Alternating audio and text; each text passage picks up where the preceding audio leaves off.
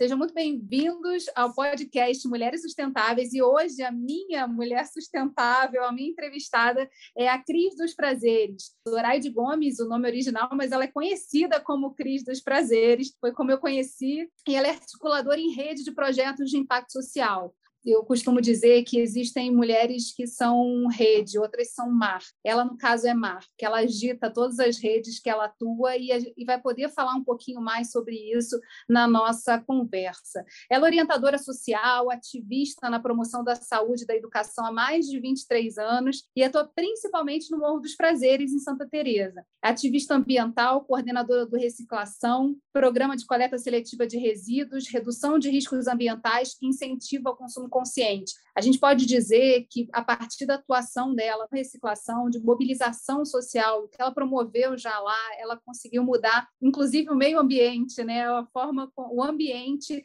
é, no Modo dos Prazeres, estimulando que as pessoas se engajassem nessa questão da reciclagem. É agente de promoção de saúde reconhecida pelo Ministério da Saúde, fundadora do grupo PROA, Prevenção Realizada com Organização e Amor, trabalha com desenvolvimento comunitário nas áreas de promoção de saúde, prevenção ADST, empoderamento da juventude e ela é presidente de Relações Institucionais do Instituto Precisa Ser, atuando atualmente com o Vai na Web. Vai na Web foi premiado recentemente num projeto internacional em que ela atua desde o ano passado requalificando também a força de trabalho para encarar os desafios da indústria 4.0 e incluir definitivamente as mulheres nesse tema da tecnologia. Então, Cris, conta um pouquinho para a gente como é que começou essa trajetória, né? Como é que foi o momento que você se entendeu ativadora da, da capacidade do coração das pessoas para ação, para o que, que precisava ser feito? Obrigada, Geise, obrigada. Eu acho que ter espaços não só de fala, mas de projeção para mulheres é fundamental, né?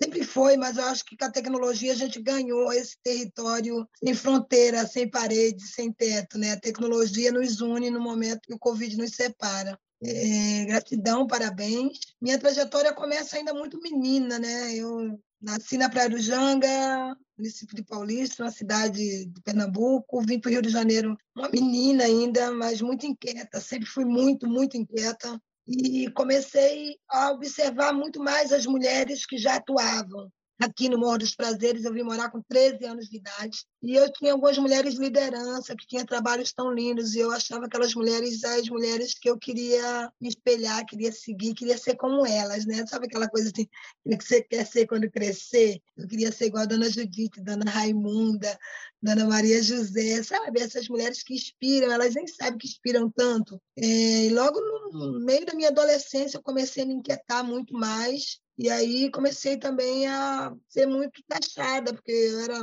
muito jovem, eu não queria ter filho, eu queria ser uma daquelas mulheres que cuidava dos outros, que ajudava, né? Uma que tinha creche, a outra que fazia um trabalho missionário na escola, outra fazia um trabalho missionário na igreja, a outra tinha um projetinho lá que era só ela e a família. E eu era muito criticada, porque eu não queria ter filhos e tal. Eu só tinha 14 anos, foi. eu queria ser uma revolucionária, não queria ter filhos. É, e aí eu, eu, já gostava de cuidar das filhas das minhas amigas, eu não gostava muito de estar no meio de muitas pessoas, de curtir muitas coisas. Apesar de ser adolescente, eu era uma adolescente muito solitária, né? Por isso que eu digo que um dos lugares mais é, perigosos para uma mulher é a solidão, é o vazio, né? Eu, eu senti essa solidão muito cedo.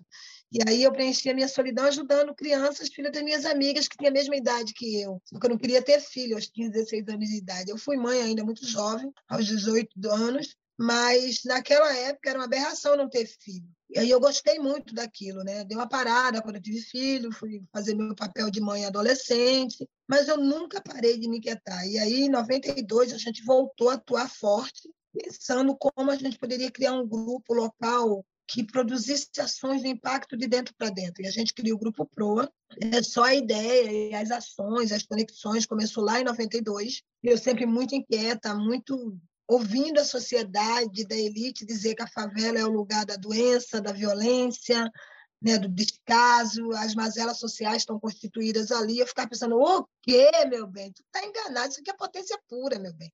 Eu comecei a falar muito, comecei a ir muito seminário, eu queria estar em todos os lugares onde tinha muita informação. Eu lembro que, eu, nossa, a UERJ foi minha primeira casa de, de seminário. Tem um seminário na UERJ, eu me inscrevi, eu queria estar lá. Né? Às vezes não tinha dinheiro de passagem, descia por aqui, por Rio Comprido, Tijuca, ia andando sabe? Eu tinha muita sede de conhecimento, porque eu fui uma menina que não tive muito, muita oportunidade de estudar. Até hoje eu tenho muita dificuldade de me concentrar para estudar. Sofri muitos traumas na minha infância, mas eu comecei a expandir na minha mente que eu poderia aprender de outras formas. E aprender também para compartilhar o conhecimento, porque tudo que chegava para mim parecia que era muito distante da minha realidade. Quando a gente cria o Grupo Pro, a gente cria com essa essência, assim.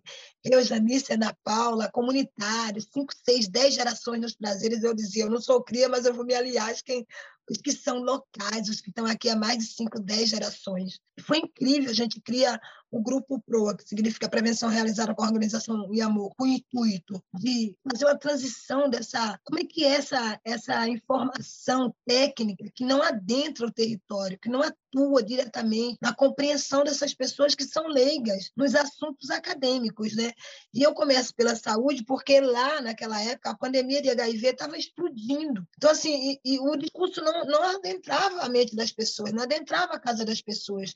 Não adianta dizer que a favela é a mazela se a, a, a, pouca, a pouca elite que tem domínio né, desse saber absoluto, ele não consegue falar para que esse grande público da pobreza consiga entender. E aí era briga mesmo. Naquele momento eu sentia, como eu sinto até hoje, uma força gigante dentro de mim, uma energia gigante que dizia, cara, tem que gritar para essas pessoas, fala, algo que eu possa entender. E aí, quando a gente faz o primeiro aporte dentro da unidade de saúde, dizendo que era o nosso desejo, a doutora Luísa, na época, uma pediatra super amiga, querida, que era diretora, ela falou: Nossa, mas que ideia magnífica! O que você precisa para elaborar e executar? Eu falei: Eu preciso de insumos, eu preciso de material educativo, eu preciso de preservativos, eu quero abrir dentro do Morro dos Prazeres, o primeiro núcleo de prevenção com distribuição de preservativos, mas onde o preservativo é só um, um elo de atração, para que as pessoas venham para o diálogo.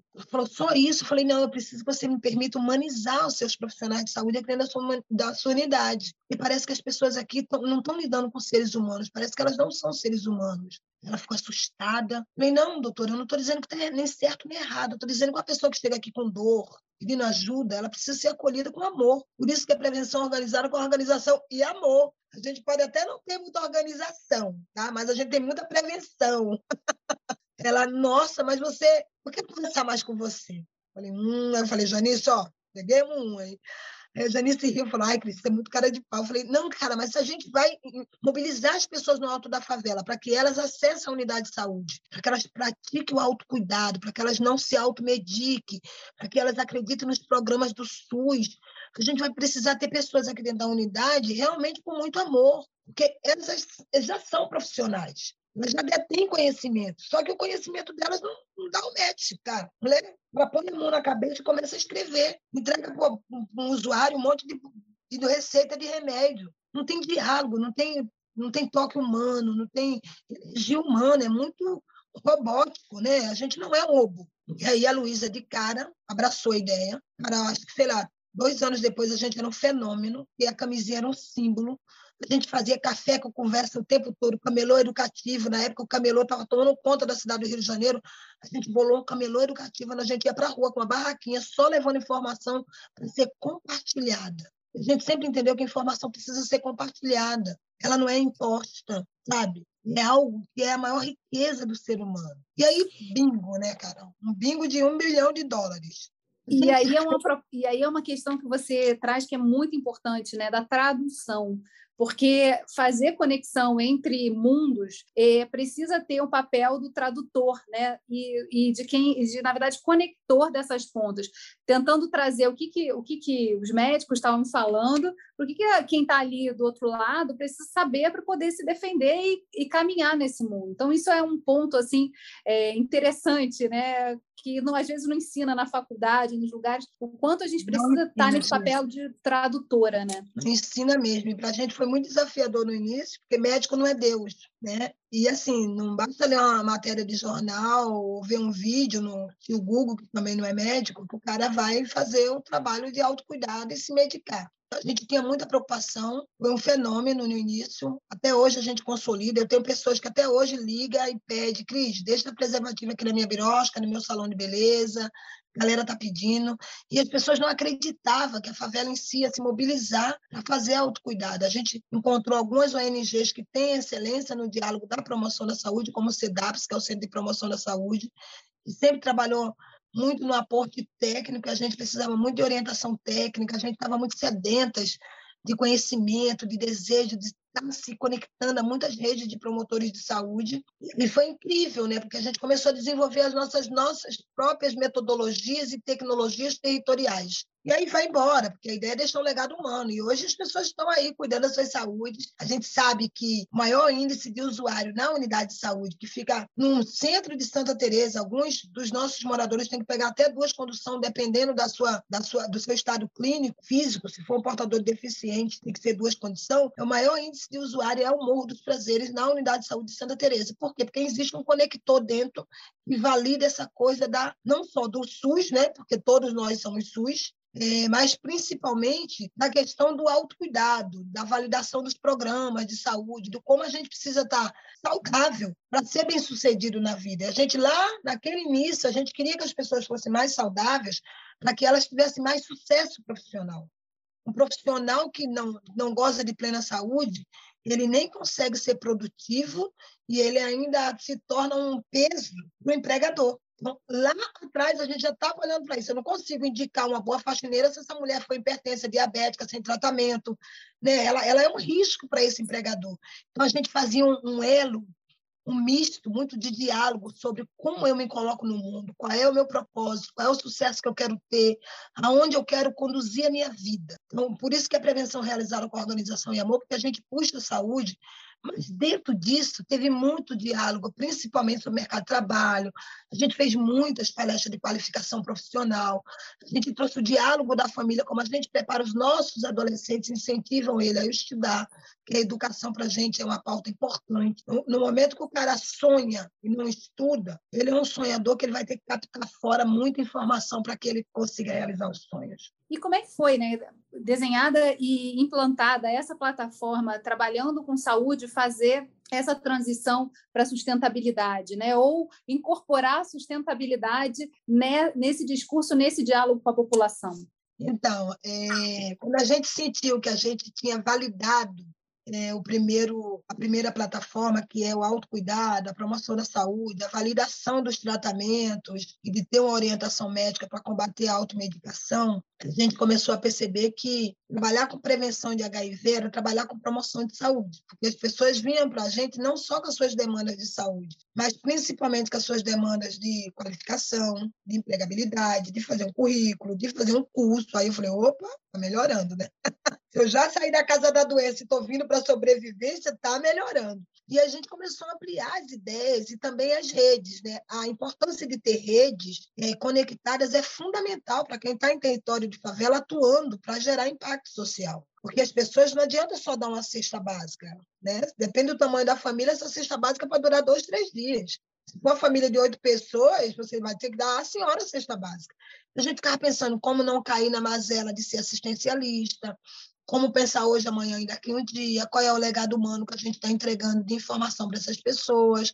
A gente nunca teve só uma faixa etária, então a gente estava atuando na escola, na creche, com a mãe da creche, com a criança, com os pais, né? reunindo os homens para debater questões que ninguém nunca tinha debatido, trazendo os profissionais que estavam fora da comunidade para fazer essa interlocução, de se conectar, para desmistificar o medo, porque, assim, quem está distante tem um medo da favela, parece que todo mundo na favela é bandido, ladrão, traficante, assassino, estelionatário, tudo que não presta. Quando, na realidade, a gente sabe que a potência que move essa cidade é o morador da favela. Então, assim, a gente tinha tudo muito no desenho, muito claro, para onde a gente quer conduzir essa população. E aí, amiga, quando se trata de qualificação, empregabilidade, orientação profissional, a gente vai a gente buscou tantas redes em menos de dois anos, o Grupo Pro era conhecido em muitas redes no estado do Rio de Janeiro, redes internacionais, em todo o Brasil, porque a gente queria mostrar para as pessoas, principalmente os moradores aqui dos prazeres, que a gente não se curva, que a gente não tem que ter vergonha de ser negro,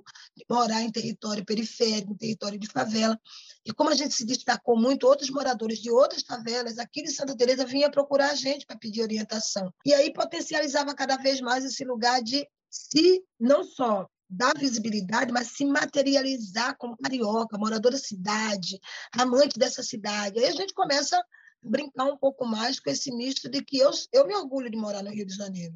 Cara, eu quero um título de cidadã carioca. Quem quiser me dar, eu estou aqui há 37 anos, já posso receber. Eu amo essa cidade, eu quero cuidar dessa cidade. Eu, aí a gente faz esse discurso para as pessoas que nasceram aqui. Aí a gente começa a ter um acerto maior, né? desse amor por esse lugar, desse amor pelas pessoas que moram aqui, que dividem o território da cidade. A gente sempre traz muito sentimento de gratidão na nossa fala quando a gente está fazendo uma palestra, uma orientação, um grupo de bate-papo. E aí, tipo, sei lá, cinco anos depois a gente era totalmente consolidado, dez anos depois a gente cresce, a gente começa a ser referência para outras favelas, para outras redes, para outros municípios do Estado.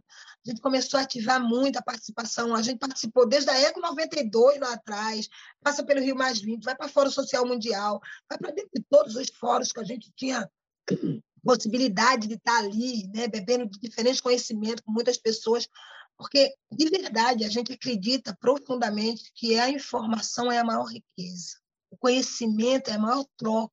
Né? E se a gente troca com excelência, com amor, com respeito, a gente tem condição de mudar a si mesmo e de provocar mudança no outro. E aí, quando a gente chega lá em 2010, né, que vem aquela grande tragédia, aí a gente inclina para o ambiental. Como a gente já tinha todo um histórico, foi muito mais fácil. Porque não foi, não foi a tragédia que consolida o olhar da implantação de uma plataforma de tecnologia ambiental, mas era tudo que a gente já tinha construído com muito respeito, com muito amor, acreditando na conexão humana. Não é o morador da favela nem o morador do asfalto, mas é a excelência do que a gente tem em conectar os humanos. A gente é humano e a gente pode cada vez mais transformar e criar coisas incríveis partindo da conexão. E aí é muito interessante, né? Porque quando a gente cria conexão, quando a gente cria conexão com amor, né? E aí o amor aqui está é, tá na base de tudo do, do Grupo Proa, é, você começa a, a, mudar o ambiente. É, o Edson Freitas, que é um amigo comum nosso, né? Do, do da, da Associação de Recicladores, ele sempre falava assim, amiga, eu comecei querendo mudar o meu ambiente, quando eu vi eu estava ajudando aí essa mudança no meio ambiente. E é uma fala muito sábia, porque na verdade assim, é a atuação no pequeno, no microcosmo, no território, onde a gente está que, é que faz com que a gente consiga é, projetar essa mudança no mundo. Então eu queria que você falasse um pouquinho, Cris, como é que foi esse processo de tocar o coração, né, e mostrar que cada um que estava na comunidade tinha um papel de transformação e podia fazer isso a partir da transformação do que era resíduo, do que era lixo, do que estava ali incomodando, é, para algo que pode gerar renda, que pode é, ser um ponto positivo também de transformação. Então, como a gente já tinha consolidado uma plataforma de promoção de saúde, tinha algumas pegadas né, na área ambiental, não, não tão forte, não tão intenso, e a gente criou lá antes do reciclação a primeira brigada de combate ao Aedes aegypti. A gente tinha durante o ano inteiro alguns mutirões de combate a ver a dengue, ver a zika, ver a chikungunya, a gente está ali combatendo a Aedes. Então, a gente já era pioneiro né, na, na, nessa área. A gente já tinha feito alguns mutirões e tal, e a gente tinha uma preocupação especial com algumas encostas, né, que estava lá para receber a obra de contenção, enquanto a obra não chegava, a população tacava lixo. E aí, quando vem 2010, que tem o temporal e o desabamento, né, aquela tragédia horrível, em 2011 a gente já estava ali tentando juntar os caquinhos do coração, né, amenizar a dor da perda, porque foi realmente um abalo muito muito grande, né, para toda a equipe. A gente foi praticamente a equipe que atuou no resgate, que atuou no acolhimento da população que tinha perdido suas casas, né, que fez a distribuição de, de, doações, muito grata a todas as pessoas solidárias. A gente teve equipe de apoio, jornalista, muitos voluntários. A gente teve uma ameaça de remoção no momento de muita dor enquanto a gente estava enterrando os nossos mortos. Então, tudo aquilo, Geisa, ficou muito, ficou muito dentro de um processo de dor. Né? E a gente tem uma tendência a curar a dor com a boa né? O melhor remédio para a dor é o amor. É uma prática mais sensível, né? Uma prática mais suave. Então, a gente chegou a um consenso como equipe que toda aquela dor, toda aquela memória muito triste, a gente tinha que transformar em algo muito bonito, para validar todas as vidas que a gente perdeu aqui, sabe? Para respeitar todas as famílias que vai viver eternamente para aquela dor. E aquele, aquele episódio não poderia se repetir. E aí, logo em 2011, a gente fez um grande mutirão que se chamou Acredite e Faça Acontecer. Foi pensado e elaborado pelo Charles Siqueira, que é um grande ativista aqui dos prazeres. Nesse, nesse mesmo decorrer, a gente estava elaborando ali uma plataforma, dialogasse com toda essa dor, mas com toda essa vivência, com toda essa experiência, e que a gente estava no momento de muita transformação. A gente se aliou às nossas redes, a gente fez um mapeamento de riscos socioambientais, com participação de 35 jovens, a gente perguntava para todos os moradores de quem é esse lixo, de quem é esse lixo, de quem é esse lixo, aquele, aquele, aquele lixão que desabou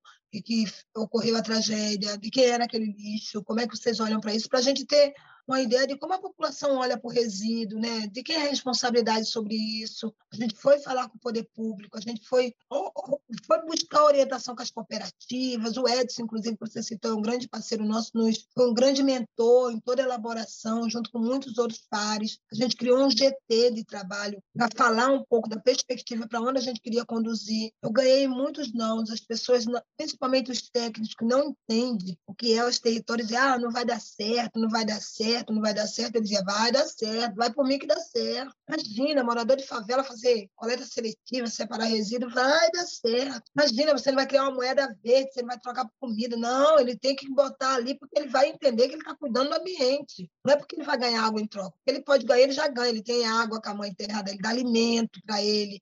Sabe, a mãe terra é muito generosa, ela alimenta todas as mães. Então, o meu argumento é outro. Eu não vou dar nada, porque o dia que a gente não der, ela vai jogar em qualquer lugar. Se eu conseguir transformar ele internamente aqui, ele vai transformar tudo, toda a trajetória dele no mundo. Ele, quando ele estiver na praia, ele vai estar preocupado em deixar o resíduo dele. Quando ele estiver no trabalho, ele vai economizar mais água, mais energia, ele vai usar menos copos descartáveis. Eu sou muito megalomaníaca, então eu não penso só nesse agora, eu penso hoje, amanhã e daqui um dia.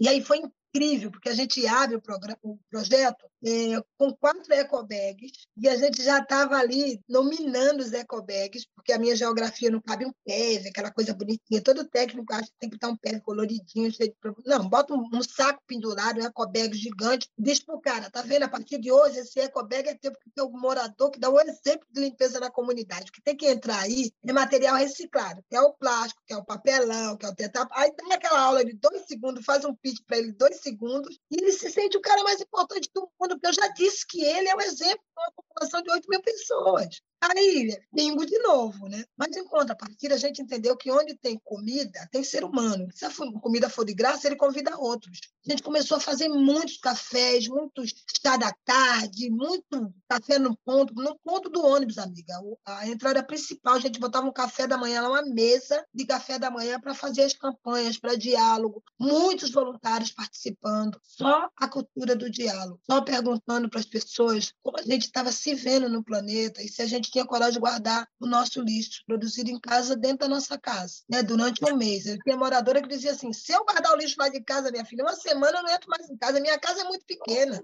A em casa faz lixo demais. Não sabe? São essas pegadinhas, são, sabe, são pitadinhas de informação de uma forma muito genuína, né? A gente criou um bingo ecológico, já que a cultura do bingo era uma coisa muito forte naquela época. E o bingo, as pessoas têm que trazer material reciclado. Então, para isso, eles tinham que guardar tudo em casa. E aí eu fazia sempre contando de 8 a 14 dias para testar quanto ele conseguia gerar de resíduo e como ele ia é, é, começar a, a, se impactar com o próprio resíduo que ele estava gerando. E a gente, as cartelas, era tudo trocado ali. Em cada sorteio, eu estava ali falando sobre o óleo de cozinha usado, o dano dele no meio ambiente, como a gente pode economizar água, como a gente pode economizar energia, como a gente pode ter cultura de consumo consciente, né? trazia sempre painéis assim, ah, em outros países, por exemplo, a caixa de Tetra Pak não se usa mais, em outros países, como a gente quer evoluir, um país emergente, gente, como a gente pode produzir uma favela mais limpa. A favela é a casa de todo mundo, já que é uma montanha cheia de casinha. Por que, que as pessoas não se envergonham em produzir tanto? Então a gente fazia quase uma lavagem cerebral. Era muito bom, a turma da cachaça chegava para junto, os bêbados ficavam lá, cachorro, papagaio, periquito. Assim, foram muitos diálogos que trouxe as pessoas para um lugar muito genuíno. E hoje, por exemplo, a reciclação roda desde 2013, eu não tenho nenhuma preocupação. E a gente ensinou a fazer compostagem caseira, a gente ensinou que a gente produz muitas sementes, a gente ensinou a fazer reuso, Então, eu não tenho um, dois, três R, eu tenho todos os R que eu quiser ter. Eu sou ambiente, o ambiente sou eu, onde eu estiver. Então, a gente tirou o meio, a gente deixou só o ambiente. A gente criou uns trocadilhos aí de, de diálogo e fez um sentido gigante. Quando você conversa com algumas pessoas, elas falam: Nossa, minha patroa quer te conhecer, Cris, porque eu mudei lá. Que ela fala: Menina, você não deixa uma luz ligada, você ensabou a louça toda para enxaguar tudo de uma vez. Como você está economizando até na minha casa, sabe? Até as pessoas que não faziam coleta seletiva nos seus apartamentos, as domésticas começou a falar que o condomínio poderia lucrar muito, vendendo material reciclado para melhorar o condomínio, porque ela não aguentava mais subir de escada, porque o elevador estava sempre quebrado, porque não tinha dinheiro.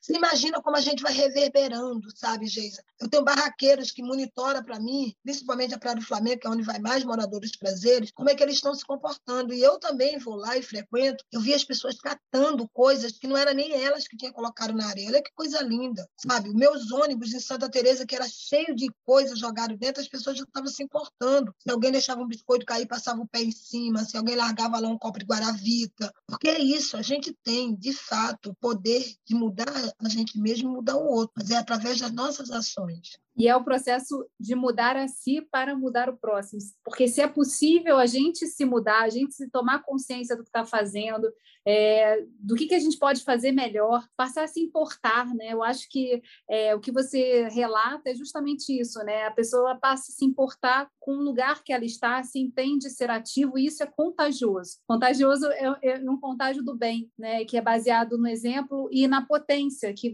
que você identificou muito cedo, né?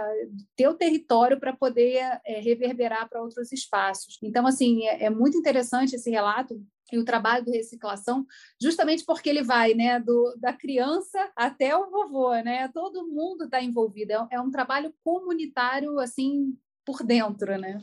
É, a gente sempre pensou, onde tem ser humano, tem lixo. E não importa a idade desse ser humano, porque ele consome, ele precisa consumir para viver, né? A gente, na realidade, parece que nasceu para consumir, para viver e vive para consumir. Onde a gente está, a gente está produzindo resíduo. E a gente, quando começou a fazer algumas caminhadas ecológicas aqui no Parque Nacional da Tijuca, tem algumas nascentes de rio, né? a gente sempre levava grupinhos para fazer o bate-papo na caminhada, a gente começou a perceber que a galera não está entendendo nada né? que parecia que era um lugar muito distante. Quando a gente estava ali do lado da quadra, onde a, pessoa, a galera estava jogando futebol, os biroscas tudo aberto, a gente botava aquele monte de resíduo para separar o que era reciclado, assim, a céu aberto, que era para provocar o outro a uma reflexão. Não é tudo arrumadinho, nunca. Não, deixa o cara ver. Menina, quando a garrafa, ele dizia, nossa, isso tudo saiu dessas casinhas aí, você acredita? A gente tirou tudo as encostas. O mutirão, a gente abria todos os sacos para mostrar todos os resíduos. Assim, de onde saiu esse micro-ondas, essa máquina de lavar, o que estava na encosta, e que embaixo dessa árvore, que era um flamboyant, tem tanta garrafa, tanto saco plástico lá de supermercado. Aqui tem algum mercado? Essa árvore produz. Então, tinha, é assim, é, eu acho que o trabalho ambiental, quando você quer alcançar esse nível de consciência coletiva, você tem, você tem que desmistificar esse lugar mais acadêmico, mais formal. E eu sempre me aproveitei dos momentos.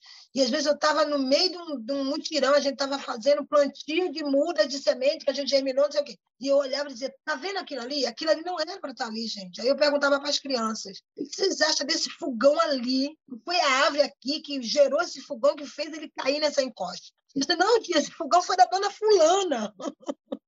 Falei, gente, mas essa árvore deve estar muito triste com esse fogão aqui. Esse fogão não é dela.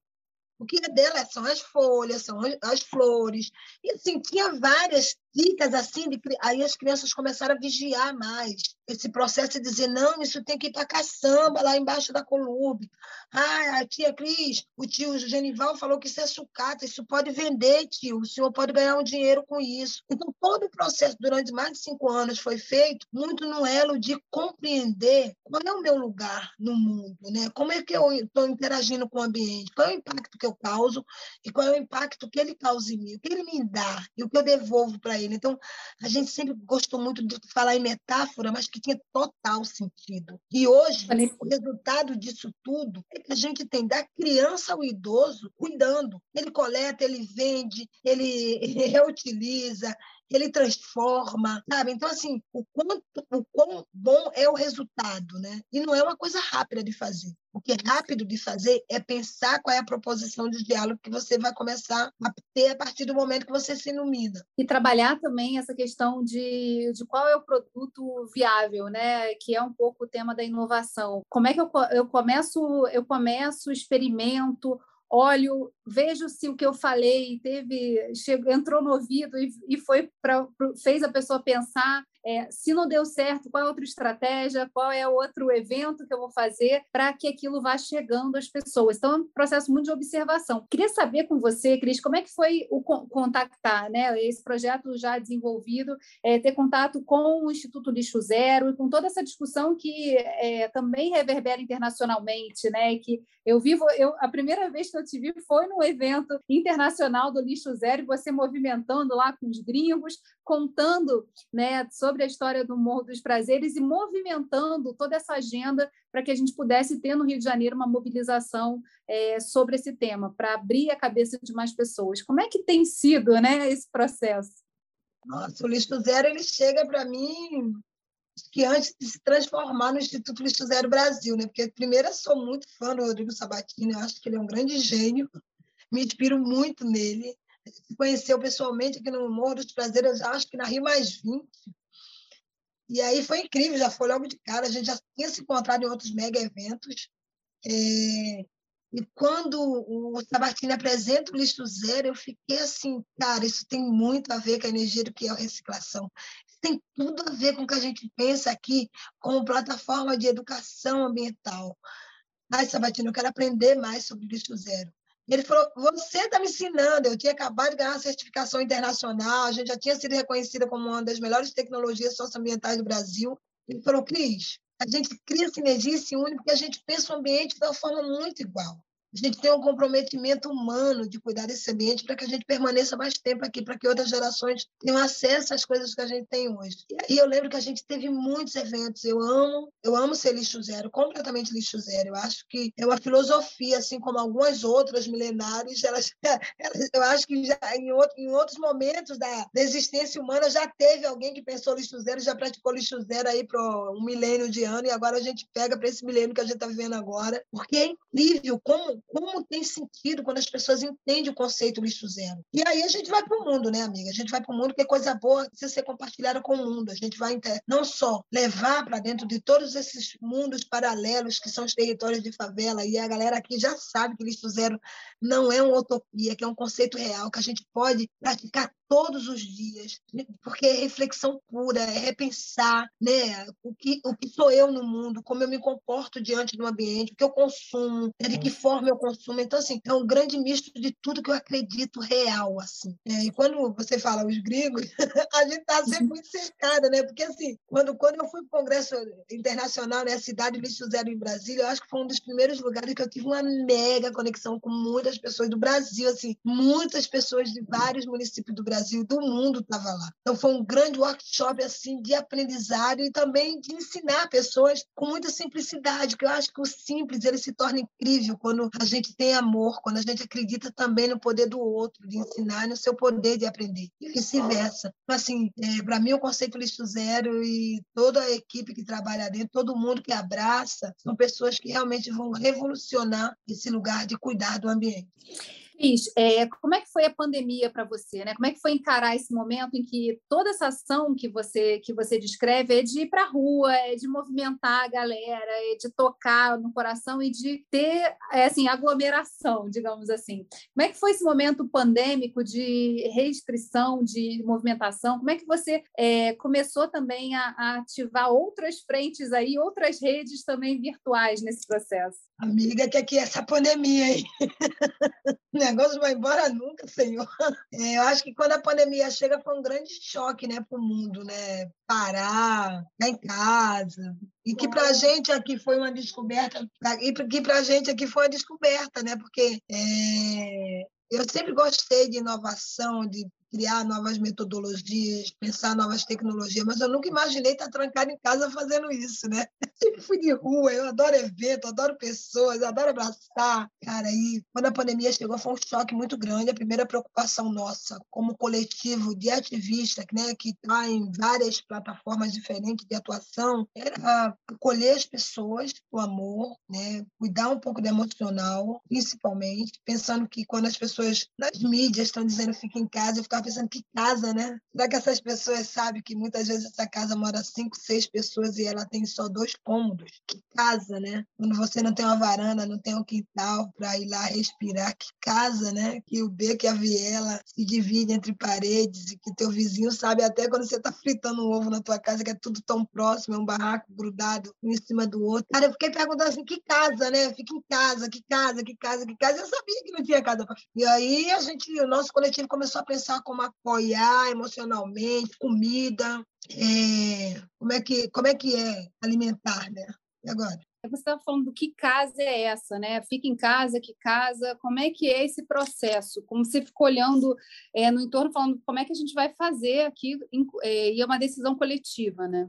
E aí a gente decidiu que a gente ia para o enfrentamento do Covid, a gente se organizou para é, ajudar as pessoas a acolher né, emocionalmente, se conectar com muitas redes que estavam fazendo esse trabalho. A gente teve União Rio, Rio contra o Corona, apoiando a gente aqui durante muito tempo. A gente cadastrou prazeres e outras redes também a entrega de cesta básica, para orientação, mentorias, enfim, né? Fomos procurar quem estava inovando naquele momento.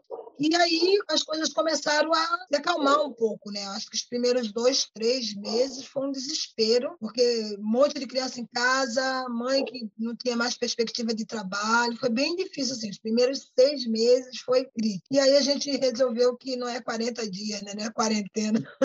40 dias Jesus ficou no deserto. A gente não sabe nem quando que a gente vai sair dessa pandemia. Foi muito bom, porque a gente também sentiu uma rede solidária que se, já, já existia, mas que se fortaleceu e se consolidou nesse momento, né? É um momento muito difícil para essa população, que já era, eu acho que já era delicado ter uma perspectiva, né, de sustentabilidade e diante do, do, do fechamento de uma cidade, de um país, né, de um planeta que está sendo sacudido por um, um, vírus, foi muito muito delicado. Mas depois as pessoas já começam a meio que acostumar, né? O ser humano acostuma muito rápido, né? É, a entender que não ia passar tão rápido e a gente continuou atuando mas uma das coisas que a gente descobriu é, durante esse processo da pandemia é que as pessoas que antes tinham uma certa rejeição ao uso da tecnologia começou a olhar para a tecnologia com outro olhar, né? E como a gente aqui já atua com tecnologia pelo Vai na Web e com algumas alguns pontos muito importantes, né, de conectar, e aí eu crio logo um, um jargão que diz a pandemia, se o Covid nos distancia, a tecnologia nos une, né? Então, vamos embora, vamos utilizar as redes sociais, vamos utilizar melhor todo, tudo que está ofertado aí, vamos selecionar com quem a gente está se conectando, vamos aproveitar esse momento de ficar em casa e vamos estudar, vamos se interessar por alguma coisa que realmente vai ocupar seu tempo, a sua mente, para você não sucumbir na depressão. E a gente foi orientando principalmente pela Casa da Saúde, que é o lugar mais difícil, né, diante da pandemia, acolhendo muito mais, a minha unidade de saúde sempre muito parceira. Eu falo com a minha diretora 24 horas por dia, se necessário for, com toda a sua equipe. Foi um momento mais crítico, a gente teve muitos óbitos em domicílio, pessoas passando mal, mas a equipe de secretário de saúde da família sempre presente. E aí a gente começou a descobrir, Geisa, que dava, dava mesmo diante da tragédia da pandemia, a desenvolver algumas ações importantes de, de reconexão, né? de aproveitar esse tempo do fico em casa para ver quais são os pontos. Então, tem os grupos que estavam ajudando as crianças, a gente criou aqui pela Janice Educação na Quarentena, que está rodando até hoje, porque as crianças têm um déficit aí, já tinha esse déficit, só se multiplicou né, entrega das apostilas, entrega de lanche. Se a cesta básica não vem lanche para criança, a gente criou a educação na quarentena para que ela tenha um lanche que na escola ela tinha muito mais, né? suavizar um pouco essa dor né? da perda da, do espaço da escola, que foi muito difícil para a criança e para os adolescentes, porque a escola é um lugar de proteção, é um lugar de aprendizado. A gente começou a enxergar possibilidades de atuar internamente de uma forma sutil, de uma forma carinhosa, sabe? de uma forma de acolher, mas acolher olhando para todas as, as, as ferramentas importantes que a gente deveria usar. E, e aí, aí e aí você, e aí você é, que já era a super mega power ativista na saúde, na educação, na sustentabilidade, na sustentabilidade que sempre trouxe esse perigo, né, do que que é a gente fomentar o desequilíbrio ambiental, o que que é quais são as consequências que isso pode gerar, né? Todos os gurus estavam já há muito tempo preconizando que a gente teria, é, que a pandemia é um pouco reflexo desse mau uso, né? Da, dessa, dessa forma desgovernada com que a gente toma decisões de usar e, e se relacionar com a natureza. Aí você vai para o campo da tecnologia e do empoderamento feminino.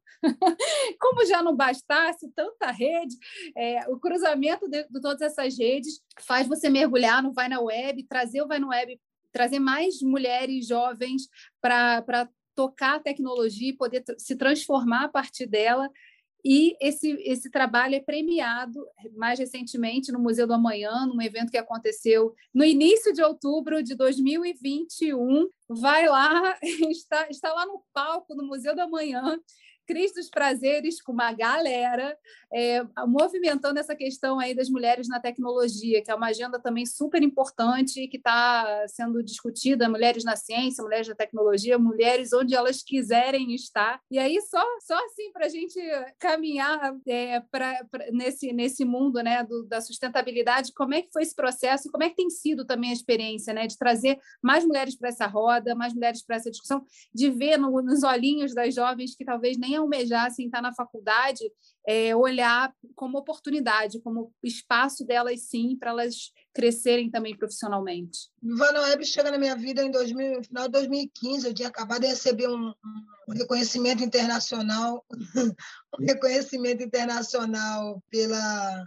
pela EPA, né, que é a Agência Americana de Desenvolvimento Ambiental para o Mundo, e e aí a Aline Frois, que é uma mulher de negócio de tecnologia, ela tem uma empresa chamada First que se escreve um STI, First ela me convida né, a pensar uma plataforma de tecnologia, mas de tecnologia de linguagem de tecnologia, tecnologia que ensina programação para jovens eh, moradores de área periférica, de favela. Né? Ela, ela, ela tem como meta eh, qualificar jovens da classe C, D e E e aí, quando ela começa a falar de um universo que eu nunca tinha imaginado que existe, que é o mundo da tecnologia, todas as áreas profissionais da tecnologia, o que é um back-end, um front-end, um arquiteto digital, um Scrum Master, Product-end, QA, testador, eu nem imaginava que essas pessoas existem, né? que existe essa, essa área de colaboração no mercado e falando muito do crescimento da tecnologia, né? Pensando em tecnologia daqui 30 anos, a tecnologia vai crescer, vai ter muito espaço. Hoje a gente já tem um déficit muito grande de vagas ociosas, porque não tem mão de obra formada. Eu falei, sério que a gente vai ensinar esses meninos? Eles vão arrumar emprego? Estou dentro. Se vai empregar a galera da comunidade, estou dentro. E aí a gente elaborou de 2015 até 2016, o programa Vai na Web, e a gente lançou ele em 2017, no presencial, com dois polos, Complexo de Alemão e depois Morro dos Prazeres. É, e com seis meses a gente avaliou e falou, eu falei, nossa, é incrível, isso dá muito certo. Realmente, esses caras são nativos digitais, realmente eles, eles aprendem a programar de verdade e a gente, de fato, vai derrubar um muro importante aí, construir pontes para dentro dessas empresas. Foi incrível, porque um ano, Vai na Web já tinha consolidado feito a transição importante de um projeto piloto de impacto social na área de tecnologia para um programa de tecnologia avançada. E aí a gente começou a se melhorar, né? Então, hoje a gente tem consolidado uma escola, uma escola de tecnologia é, que roda 100% online, porque com a chegada da pandemia a gente fez a transição do presencial para online. A gente opera hoje em mais de 100 territórios aqui no estado do Rio e mais de 20 territórios a nível nacional.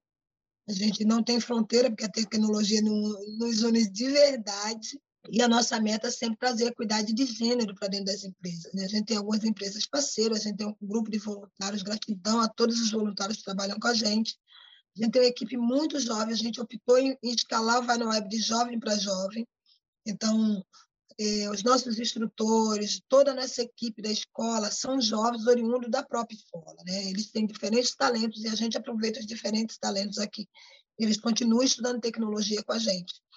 É, E a gente tem hoje um Vai na Web que se divide em duas ações muito importantes. A gente qualifica eles e aqui dentro eles podem praticar tudo que eles é, aprenderam de verdade, com projetos reais. A gente tem um estúdio Vai na Web. Vai na Web é a escola e o estúdio é a ponte, o finalzinho da ponte que leva ele para dentro das empresas. Então, no estúdio, ele trabalha com projetos reais, ele presta serviço para grandes empresas.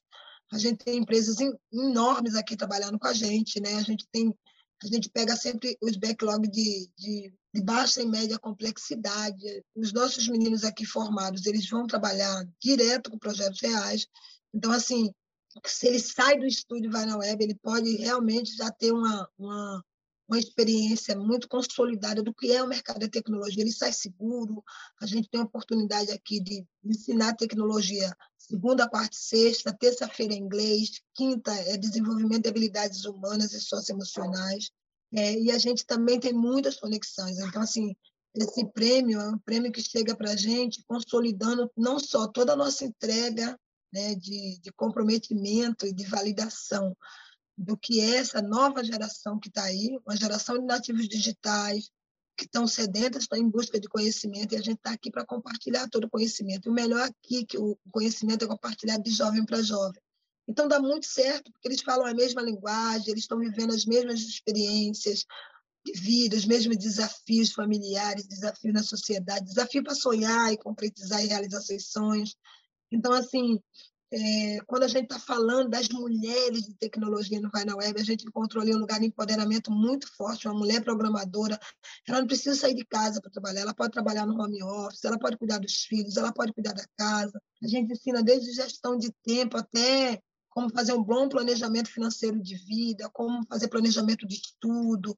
A gente traz um conceito de compartilhar informações que, de fato, faz muito sentido na transformação, não só da nossa vida, mas na vida de todos os jovens que comungam aqui do Vai na Web. E esse prêmio, do Humanitec, ele chega para a gente é, num lugar de muita honra, né? porque a gente concorreu ano passado no Prêmio Globo, a gente ficou em quinto lugar em equidade de gênero, e foi incrível, a primeira vez que a gente estava concorrendo a nível Globo. É, e agora, a primeira vez que o Manitec faz uma premiação BR, a gente foi, a gente estava concorrendo em duas categorias, Jovem Inspirante, pela Yasmin Miranda, que é uma menina prodígio, uma programadora incrível que espelha para muitas outras jovens o que é o universo da programação das mulheres. E aí a gente também concorreu em maior impacto, e a gente levou o prêmio no maior impacto. E para toda a equipe, para todos os nossos estudantes, foi muito bom, né? Porque a gente tem um compromisso, um, um compromisso social e político muito importante de criar realmente as pontes para que esses jovens adentrem a todas as empresas de tecnologia que eles desejarem estar e que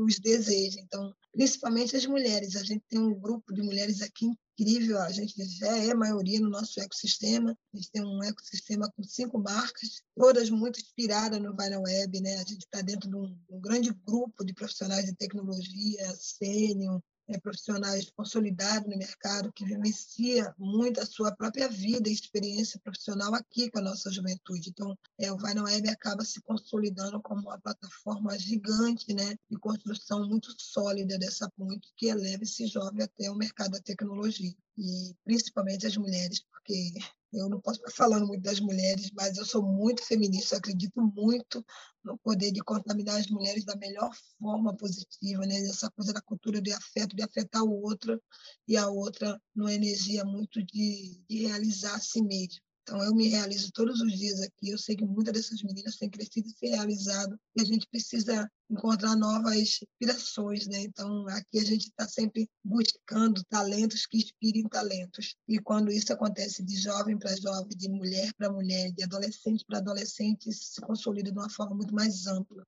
Então, a gente está muito feliz com esse prêmio. É um prêmio que significa muito para a gente. A gente está no Conselho Humanitec Brasil, eu e a Aline. Eu sou vice-presidente do Instituto Precisa Ser, a Aline é a presidente. O Instituto é um instituto de tecnologia que compartilha tecnologia como uma rede de projeto incrível, dignos de muitos prêmios. E o Vai na Web é o único projeto do Instituto, criado pelo Instituto, elaborado, desenvolvido pelo Instituto. Então, é, acho que eu tenho muito orgulho de ser parte do Vai na Web, porque eu acredito muito na juventude, principalmente na potência das mulheres. Então, esse prêmio é para elas, principalmente, já que é um prêmio humanitário. Cris, é, o céu não é o limite para você. E é muito claro isso, é, e é muito interessante poder estar tá aqui ouvindo sobre a sua trajetória, conhecendo um pouco mais sobre essa plataforma que você vai criando a partir da motivação e do olhar sempre pelo amor, pro amor. A gente é, sempre termina o Mulheres Sustentáveis perguntando sobre essa questão da conexão, da conexão com a religiosidade, é, na verdade, com a espiritualidade. Você que é essa, esse motor, né? É, com certeza tem um momento que o não bate de um jeito né, a te desafiar a virar esse jogo. Mas eu queria saber assim, onde você busca essas energias é, para poder se conectar também, né? E para se reconectar com o propósito quando as coisas parecem um pouco mais difíceis ou desafiadoras. Como é que você é, navega nesse mar? Acho que é a prática da gratidão, né? Acho que na minha cabeça sempre sempre o pensamento que vem assim você já existe né? Já já é muito bom existir já é muito bom estar aqui. Então por mais que os momentos sejam desafiadores eu sempre eu tenho um mantra dentro da minha cabeça que sempre me diz que desafios são oportunidades. E quanto maior o desafio maior a oportunidade. E isso na realidade quando eu descobri que eu poderia realmente transformar as coisas um, foi um achado dentro da minha mente, dentro da, do meu campo espiritual, da minha energia. É, as coisas, a tendência é que as coisas não vão dar certo sempre, porque se elas não tiverem a tendência a não dar certo sempre, a gente nunca vai ficar na zona de conforto. Então, lá, o desafio vai me tirar da zona de conforto e eu vou, de todas as maneiras, mudar minhas perspectivas de olhar sabe? É tão imediato, né? Já ficou tão mecânico dentro de mim que as pessoas falam, cara, você não tem problemas? Eu tenho muitos problemas. Que bom que eles estão aí, que eles estão me ensinando a resolvê-los todos os dias muito. E eles vão aparecer mais, eu vou resolver mais, eu vou me preencher de energia, vou acordar cada dia mais cedo, eu vou dormir mais cedo, eu vou fazer minhas meditações, eu vou respirar, eu vou agradecer todos os dias porque eu respiro. Então, assim, quando se trata de espiritualidade, eu acho que é esse encontro do eu, sabe? Que é uma prática onde a gente, a gente se distanciou muito. Talvez a pandemia ensine a gente, já que mandou a gente ficar em casa, que a gente ficou sem emprego, a gente ficou sem perspectiva, talvez fosse esse reencontro né, desse eu que respira é, e que nem lembra que pode respirar fora do automático, né? pode respirar consciente, pode agradecer por um, um prato, do, do, o melhor prato que tiver na mesa ou mais humilde naquele momento diante dos olhos de quem vai degustar. Mas é alimento. Então, assim, agradecer pela vida, agradecer pelo que conquistou, né? projetar lá na frente. Eu sempre digo, valide cada micro conquista. Não celebre só as grandiosas, sabe? Se mesmo você olha aquilo seja muito pequeno, é uma conquista. Então, celebre. Celebre ao despertar. Abrir os olhos, celebre. Deite para fechar os olhos, depois de um dia, celebre. Então, assim, acho que celebrar a gratidão e celebrar a existência é o que me, o que me alimenta de energia todos os dias. Celebrar esse encontro é o que me faz muito feliz é, de ter começado esse projeto das mulheres sustentáveis na pandemia, mas é, buscando dentro de mim também o que, que podia, o que, que era meu, assim, onde é que eu estava encontrando é, muita energia e potência para poder continuar é, atravessar os desafios, mas principalmente compartilhar a inspiração que eu tenho a partir dos encontros que me são proporcionados quando eu falo de sustentabilidade. Você é um desses encontros que eu quero sempre é, repetir. Então, muito obrigada, Cris, por você ter aceitado o convite de estar aqui com a gente, de falar para mais mulheres e homens, porque a gente precisa de todos nessa grande, nessa grande roda a pensar o futuro e a projetar um futuro que seja um futuro muito mais amigável para todos, né? E para as crianças, e que a gente de fato realize isso, de deixar para os nossos descendentes né, algo melhor do que o que a gente encontrou. Há muita potência em todo mundo, mas esse despertar é, é para poucos, e poucos têm esse poder que você tem de tocar almas. Então, assim, parabéns pela sua trajetória e que você continue aí inspirando muitas e muitos jovens, mulheres, homens, enfim, essa humanidade aí que precisa te, te conhecer e também resgatar um pouco de si nessas ações. Então, muito obrigada aí pela sua presença. E você que está ouvindo aqui esse nosso podcast, espalha, espalha, porque tem muita coisa boa aqui para todo mundo aproveitar. Maravilha, eu que fico grata. Sucesso, que muitas muitos ouvidos e muitas vozes possam refrasear muitas coisas que eu já ouvi nos outros podcasts, que estão incríveis. Convido realmente todas a ouvir, todos. E é um momento de muita união, né? Se a gente quer um futuro, a gente precisa construir ele agora.